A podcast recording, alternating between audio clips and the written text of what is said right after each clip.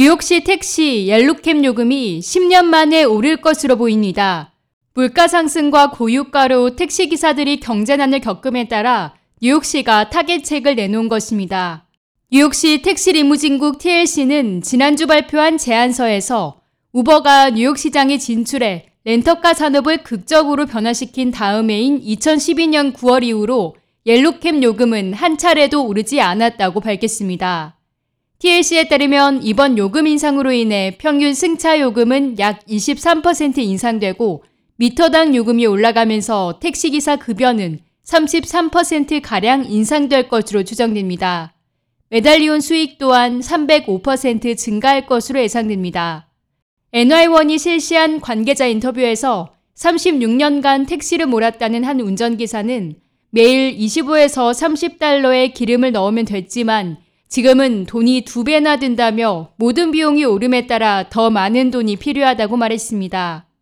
이번 인상안은 뉴욕시 택시 기본 미터기 요금을 기존 2.5달러에서 3달러로 인상할 것을 제안하고 있습니다.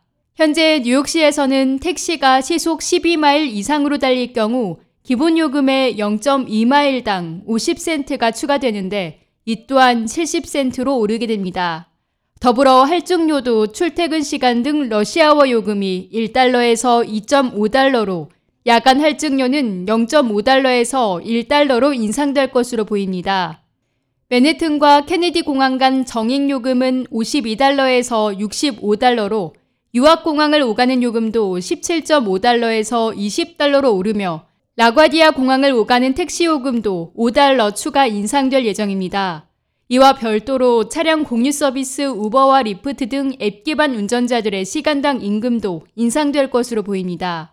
뉴욕 택시 노동자 연합의 바이라비 데사이는 yellow cab medallion 부채 탕감을 통해 더 많은 기사들이 일할 수 있도록 장려함으로써 승객들에게도 이익이 될 것이라고 말했습니다.